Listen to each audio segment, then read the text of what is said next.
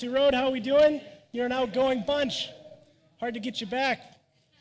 Hey, if I haven't met you, my name is Pastor Mike Lotzer. I'm the lead pastor here, and whether you're joining us online in this service or our early service, glad to worship with you today. It's good to be with you. We're starting a new sermon series called There Will Be Giants because there always are giants in life. Uh, there have been giants, there are giants that you're facing and fighting now, and there will be giants. It's a series on the life of David, and even if you didn't grow up in church, you're, you're probably familiar with King David, the guy who slayed the giant Goliath. But the thing about David's life is it was, that wasn't the first uh, or last giant that he faced. Uh, and we all will go through different things. And so, my prayer is that your uh, time in this series here and our time together will be immensely practical and encouraging for you as we uh, fix our eyes on Christ, the ultimate slayer of every giant. We are going to be in 1 Samuel in the Old Testament.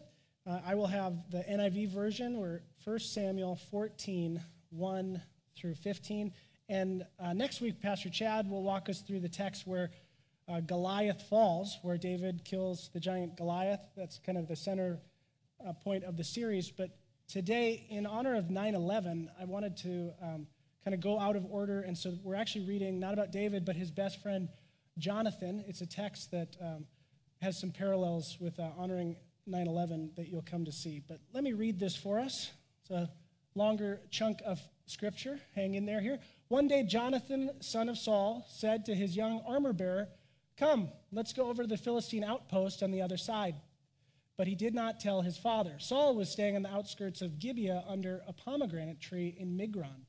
With him were about 600 men, among whom was Ahijah, who was wearing an ephod, that's a priestly uh, garment, so he's with the priest. He was a son of Ichabod's brother Ahitub, the son of Phinehas, the son of Eli, the Lord's priest in Shiloh. No one was aware that Jonathan had left. On each side of the pass that Jonathan intended to cross to reach the Philistine outpost was a cliff. So you get the picture. They're kind of surrounded by the enemy. The enemy has a higher ground. There's cliffs. One was called Bozez, the other Seneh. One cliff stood to the north toward Michmash, the other to the south toward Geba. Jonathan said to his young armor bearer, Come, let's go over to the outpost of those uncircumcised men. Perhaps the Lord will act in our behalf. Nothing can hinder the Lord from saving, whether by many or by few. Nothing can hinder the Lord from saving, whether by many or by few. What does the armor bearer say? Do all that you have in mind, his armor bearer said. Go ahead, I am with you, heart and soul. Jonathan said, Come on then. We'll cross over toward them and let them see us. If they say to us, Wait there until we come to you, we will stay where we are and not go up to them. But if they say, Come up to us, we will climb up because that will be our sign that the Lord has given them into our hands. So both of them showed themselves to the Philistine outpost. Look, said the Philistines, the Hebrew men are crawling out of the holes they were hiding in. The men of the outpost shouted to Jonathan and his armor bearer, Come up to us and we'll teach you a lesson. So Jonathan said to his armor bearer, Climb up after me. The Lord has given them into the hand of Israel. Jonathan climbed up using his hands and feet with his armor bearer right behind him. The Philistines fell before Jonathan, and his armor bearer followed and killed behind him. In that first attack, Jonathan and his armor bearer killed some 20 men in the area of about a half of an acre. Then panic struck the whole army, those in the camp and field, and those in the outposts and raiding parties, and the ground shook. It was a panic sent by God. This is God's word. What quite a scene, quite a story. Jonathan, who is a prince, next in line, his father Saul is the king is friends with David, who is actually meant to be the appointed king, and they're constantly fighting with the Philistines. It's pretty hopeless. The chapter before reveals they were short on weapons, and the prince and his armor bearer, his squire of sorts, they go looking for a weak point on the front lines. And they attack and they end up killing over 20 men, and it really changes the tide in the battle. For today, uh, here's my thesis. I think there is a Jonathan type, and I think there is an armor bearer type in life. A lot of that has to do with your personality. Some of that has to do with just the spiritual gifts that God gave you. Some of that has to do with the need in front of you. Now, don't get me wrong, you're not either a Jonathan or either an armor bearer. In fact, in 24 hours period of time, you might play both parts in different settings. But as we look at each type and try to pull out of the text what those types are, I want you to consider the question Am I more of a Jonathan in this season? Am I more of an armor bearer in this season or in this relationship? And am I doing a good job being a Jonathan or an armor bearer? So let's jump into it. First, some people are Jonathans. Uh, I want to just read something very briefly. Todd Beamer, are you familiar with this name? There's an article that came out yesterday. Let's roll. Todd Beamer's father on the valiant flight for fight for Flight 93. His son's last known words have been stamped on fire trucks and police cars, hockey helmets, and the nose of F 16 jets. A Washington state school that has no affiliation to Todd Beamer bears his name and adopted as its motto the phrase he uttered on September 11, 2001 Are you guys ready? An Airfone operator heard Beamer, a Wheaton College graduate, ask his fellow passengers on United Flight 93 just before they revolted against Al Qaeda hijackers that morning 20 years ago. It was a call to action, to do the right thing, David Beamer, Todd's father, said, and his name, and namely to fight back, to launch this successful counterattack. Todd Beamer is a Jonathan. Todd Beamer embodies what a Jonathan is kind of created and wired up to do to inspire action in other people to see something that's not right and say, let's roll. Let's unite towards a righteous fight. And it, there's a very good chance you're a Jonathan or you, you have a proclivity toward that. And even if you're not, that God will use you at times to tell other people, this isn't right. Let's roll. Let's band together. I mean, have you ever thought about it? I mean, two planes caused massive destruction. The Twin Towers were hit. Of course, the Pentagon was hit, but there was a third target. We don't know if it was the Capitol building or the White House, but it would have been one of them. Can you imagine if there wasn't a Jonathan on that plane, a Todd Beamer, and that plane hit its mark? It's hard to calculate, but we could be in a very different world. Famous despair can set in when all three targets are hit. As we remember 9 11 and we think about Todd Beamer and all the family members who lost lives and how our worlds are irrevocably different, I know I wouldn't have joined the military if 9 11 didn't happen. I want us to, to personalize it as well, but let's just walk through the text. Jonathans lead other people to a specific fight on the front lines. That's just verse 1. Come, let's go over to the Philistine outpost on the other side. He didn't tell his dad. He's being very specific. And maybe there's a specific place in the front line that God has drawn you towards or will draw you towards. Jonathan's trust God's power even when they don't know the outcome. Pay attention to verse 6 here. Jonathan said to his young armor bearer, Come, let's go over to the outpost of those uncircumcised men. The Jewish people circumcised themselves as an outward sign of devotion to God um, and the non circumcised men would be Gentiles, in this case, Philistines, their, their enemy.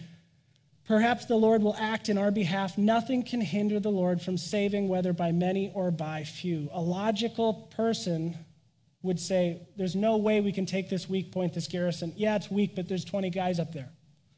And there's two of us. And Jonathan was probably an accomplished warrior, but armor bearers typically were like 13 to 15 years old. They're, they're, they're warriors in training. They, they're not yet graduated from basic combat training. They, they're really good at polishing and carrying armor. And so it's not just two against 20 some, it's me and Jonah Meisberger versus 20 battle hardened warriors.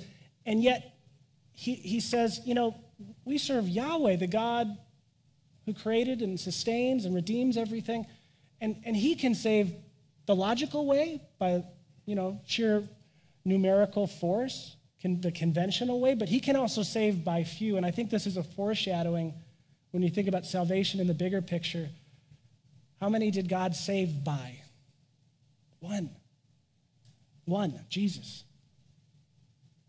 So they have this trust, but what's fascinating about this text is Jonathan doesn't just have an irrational trust. He, he has a, a grounded biblical trust that, hey, with, with God, anything's possible, but he counters that with wisdom. They make a wise battle plan before rushing in. Verse 8 to 10, did you notice? He says, All right, armor bearer, here's the deal.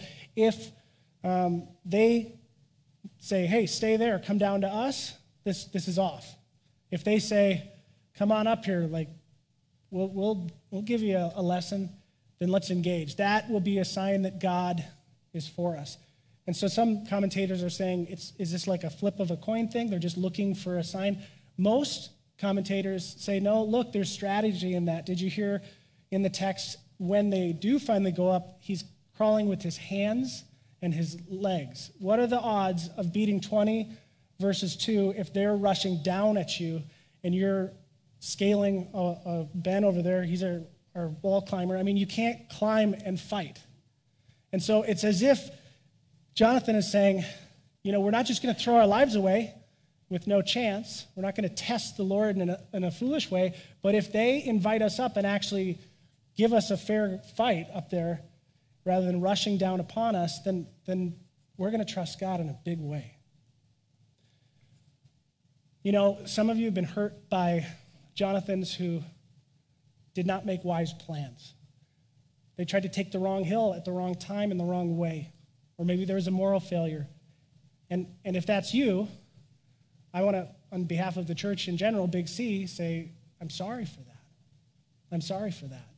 So if, if you're a healthy Jonathan, you're leading people to a specific place, whether that's in church or at school or in, in government or in work or whatever it is, you're leading people to the right fight, and then you're trusting God even when you don't understand all of the outcome and the details and you can't see how He's going to do it. And it's 2 verses 20. But you're also not rushing in foolishly. You're not someone who sees the world and it's just right or wrong, it's black or white. You've learned to think in nuance. There's best, better, worse. There's shades of, of meaning, and we have to interpret this and we have to navigate the complexity of life. You're, you're a critical thinker in that sense. And if you're a Jonathan, you're, you're a person who will not send your armor bearer to fight on your behalf. He leads from the front. He says, You're with me? Yep, I'm with you, Jonathan. Okay, then follow me. Then follow me. If you're in the Jonathan shopping business, you're looking to support a visionary leader, um, this is kind of a checklist. If you're interviewing somebody at work, and you really want someone who's kind of a getter done type of person, uh, a gal who can really just make it happen, a guy who knows how to take charge and, and lead, but in an integrity filled way, you, you just say, Do you have a history of leading others to wise fights, the right place in the fight? Do you have a deep, abiding trust that, that God will provide, even when we don't understand the outcome? And do you have a history of wisdom, making wise plans? And do you lead from the front? Are you the first to show up, the last to leave? Are you willing to sacrifice for other people? You know, one of the Jonathans, I was trying to think of examples here, but one of the Jonathans in my life is Pastor Chad, our spiritual formation pastor. And if you're new or you're visiting, you might not know this, but one year ago in August, Mercy Road merged with a smaller congregation, Cross of Christ Church in Lakeville. It was kind of a merger adoption partnership model. And how that came about was Chad stepping into a season where he was called to really be a Jonathan. What did that look like? Well, Chad was noticing that the church he had pastored for 12 years uh, was relatively healthy, but it wasn't attracting and growing in the young family demographic like it used to be. There was a lot of mega churches that had kind of moved in right by him and had impressive things for kids. And there's lots of reasons for that. It's hard to grow in that demographic in general, but if you lose a little momentum for various reasons, it can be really challenging. And so he was kind of looking ahead, like a wise leader looks ahead and saying, you know, I could just ride this out and retire eventually, and then maybe the church would need to close just due to a lack of momentum. Or, you know, I could be more proactive in that. And so he approached over 20 churches and said, I, I don't even know what I'm proposing, but, but some form of partnership, because maybe we would be better together. And a lot of churches, unfortunately, and this is a sad thing, are they're not visionary when it comes to partnering They don't, they, they get a little too concerned about their logo and their ego and their name and their history. And, and I fall into this too sometimes, so I'm not casting the blame, but he, he didn't get any open doors. But he didn't give up. And he, he uh, insisted that no, the Lord's going to provide. And eventually, Mercy Road came into the conversation. And, and he didn't rush into that. We had series and series of meetings and compatibility, and Chad and I got to know each other. And, and he ultimately led from the front. It's a, it's a hard thing to ask your congregation to give up their name, their identity, their building, and come to another place. But he led from the front. He didn't just say, I found a spot for you, see ya. He said, No, I'll come with you, and I'll give up the title lead pastor and become the spiritual formation pastor. I won't preach as much as I used to, but that's okay because Jonathan's lead from the front. They sacrifice. And so I, I just want to thank you for that. Chad, yeah? You can, you can thank. But what's cool about that is reality has ripple effects. And when you live into your Jonathan or your armor bearer identity faithfully, you create fruit that you wouldn't have even seen at the time. And so, because Chad did that, because Cross of Christ did that so well, and we were grafted in and now we're better together, that changed the culture here to such an extent that now we don't just have Cross of Christ and Mercy Road becoming one church, and we've always had our Spanish church, Oasis de Vida, but we've also opened the door to Restoration Covenant Church, who meets at 5:15 on Sunday. So there's four services meeting here every Sunday, and every day of the week, almost this place is busy and it's used and there's vibrant ministry happening, and that's in part because somebody took the call to be a Jonathan to say, let's roll seriously. And they had armor bearers who supported them. Speaking of that, let's turn our attention to the armor bearers. Very important. You might even argue more important type of role because there's a lot more armor bearers in the population than there are Jonathans. And when the armor bearers don't live into their identity well, it doesn't matter how good of a Jonathan or God rises up. If you don't have support, it's really hard to take any hill. So, what is a Jonathan or an armor bearer? Excuse me.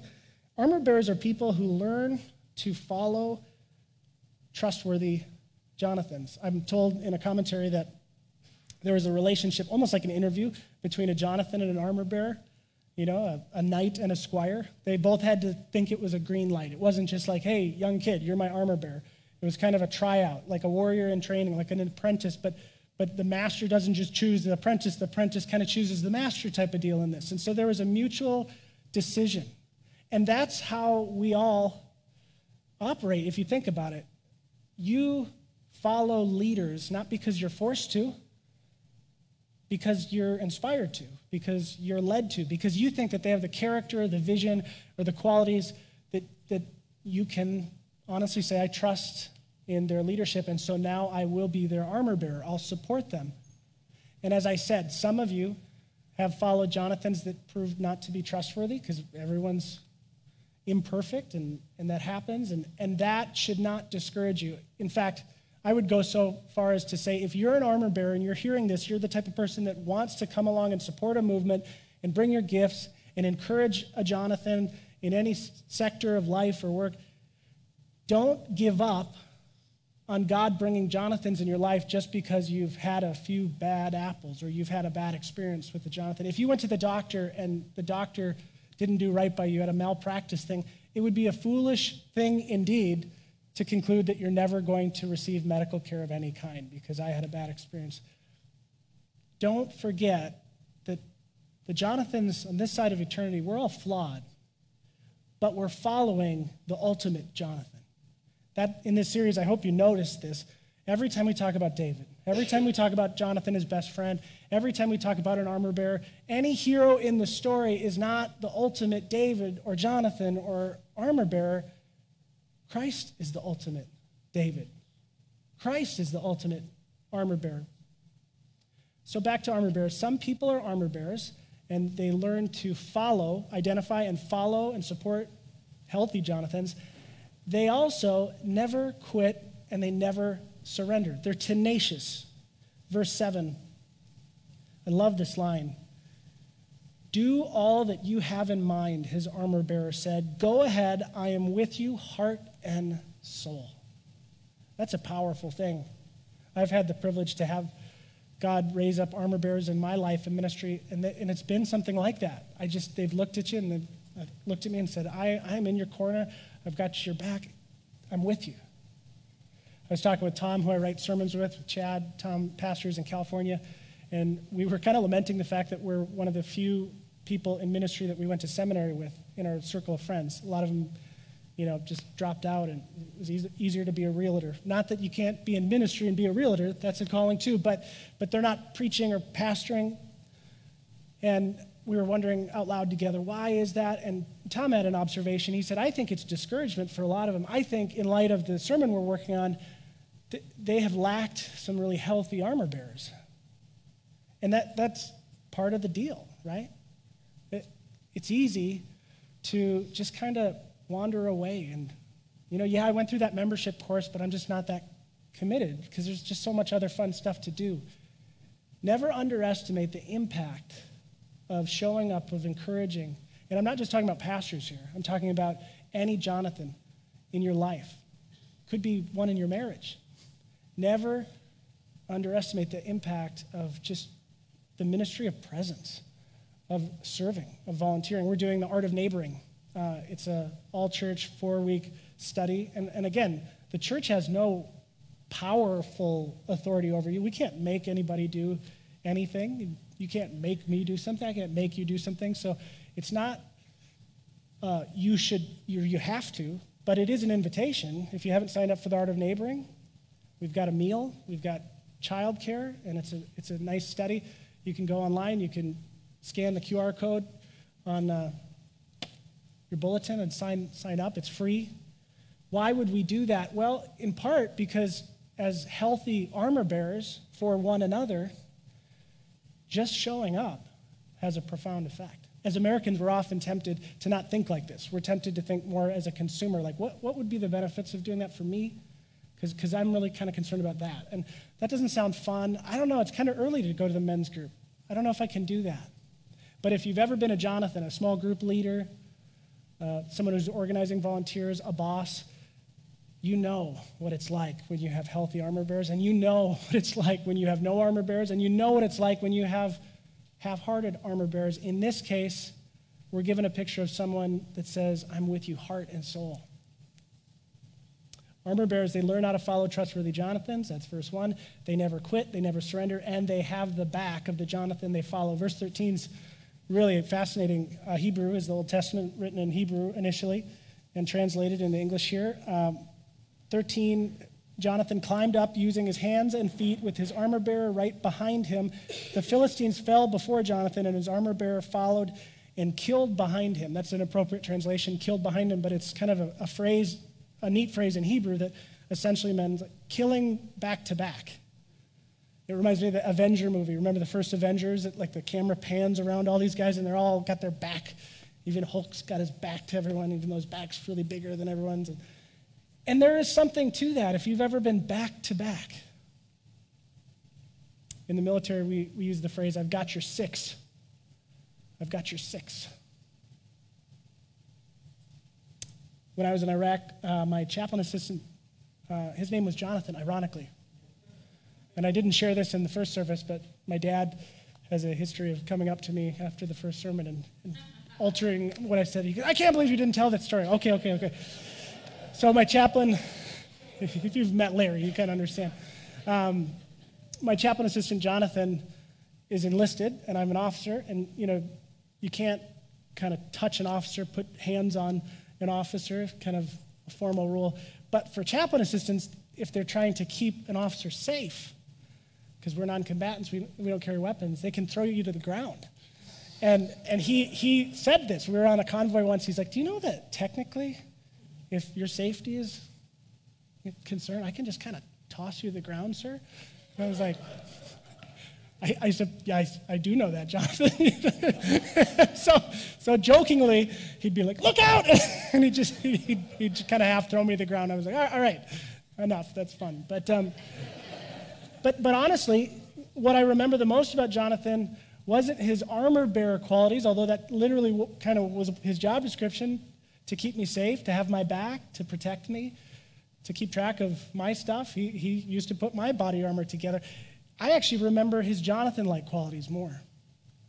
One day he was walking to chow to, to lunch, and he saw a soldier with his head down, and, and he just was praying. He, like he was a man of prayer. He would pray a lot, and the soldier kept walking, and it's like 120 degrees, super hot. He, he just felt a word that he needed to check in. He goes back, runs back, taps the soldier, Are you okay? Long story short, he finds out he was on his way to kill himself. He saw the front line of his situation and where he needed to roll out to. And he, he made a plan. He said, I'm going to take you to my chaplain, it's going to be okay. I'm going to take your weapon. And he executed that. And then he got other people involved. In that sense, I was more like his armor bearer. And so, what I'm getting at is these are fluid categories. You may be a, just by personality or spiritual gifting or your job or, or the family you grew up in, you may identify more with one of these. Like, yeah, that guy's totally a Jonathan. He's a visionary leader.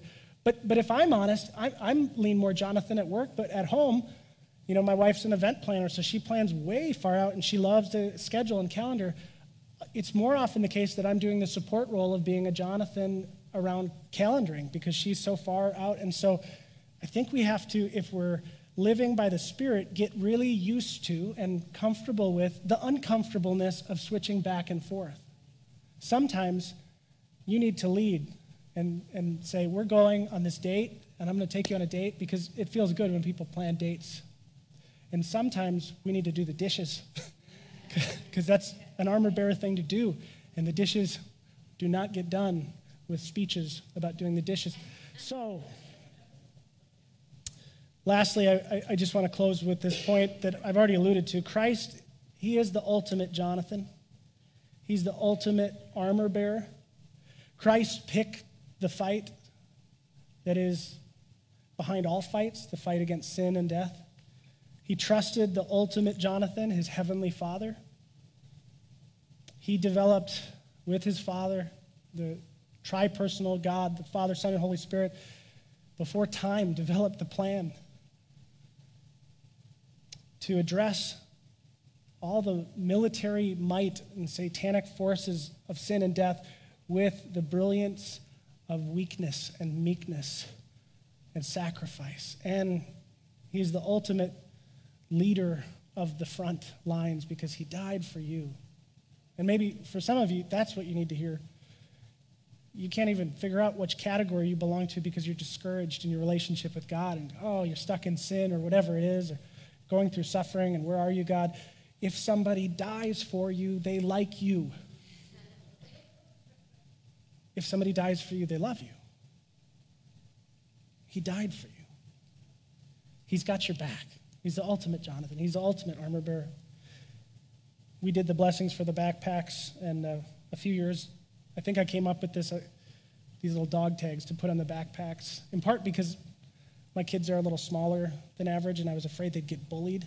And I thought, you know, if you put a military dog tag on their backpack, maybe, maybe that'll. But, but realistically, over the years, we do this every year, I've come to appreciate these because they do remind my kids and your kids that we are in a battle, that we do live in a sin broken world, that there will be giants, but you don't have to live afraid. You're called to the fight. Whether that be as a Jonathan or an armor bearer, you're called and you're equipped for the fight. And, and how are you equipped? Well, I hope my kids, when they face giants, and they will, they'll look down and they'll say, Trust in the Lord with all your heart. Mercy Road Church. And they'll be reminded that there is the ultimate Jonathan, the ultimate armor bearer in their corner. I encourage you to invite friends to this series. I think it'll be very practical. Next week, Pastor Chad will be looking at the text with, with uh, David and Goliath, and each week we'll look at a specific giant, like the giant of honor, the giant of duty, things like that. It's been a, a privilege to worship with you. We're going to close in song here, but first, can I just pray for us? Gracious God, thank you that we can trust in you with all our heart because you love us. For those of us who seem to be wired to lead other people to a specific fight on the front lines in a spiritual battle, Would you give, give those people a deeper trust in your power, even when, when they don't know how it's all going to work? Would you give them wisdom to make wise plans before rushing in? And would you give them the courage to lead not from the rear, but from the front? And for those of us who seem to be a little more wired or are in a season of being an armor bearer, would you, would you help them, help us to, to learn how to follow trustworthy Jonathans, to, to cooperate and work together? Would you help us to never quit and never surrender?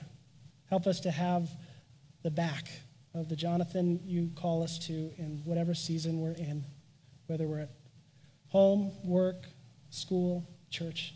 We love you, Lord. May this series uh, grow us so that we have a deeper faith in you. In Jesus' name, amen.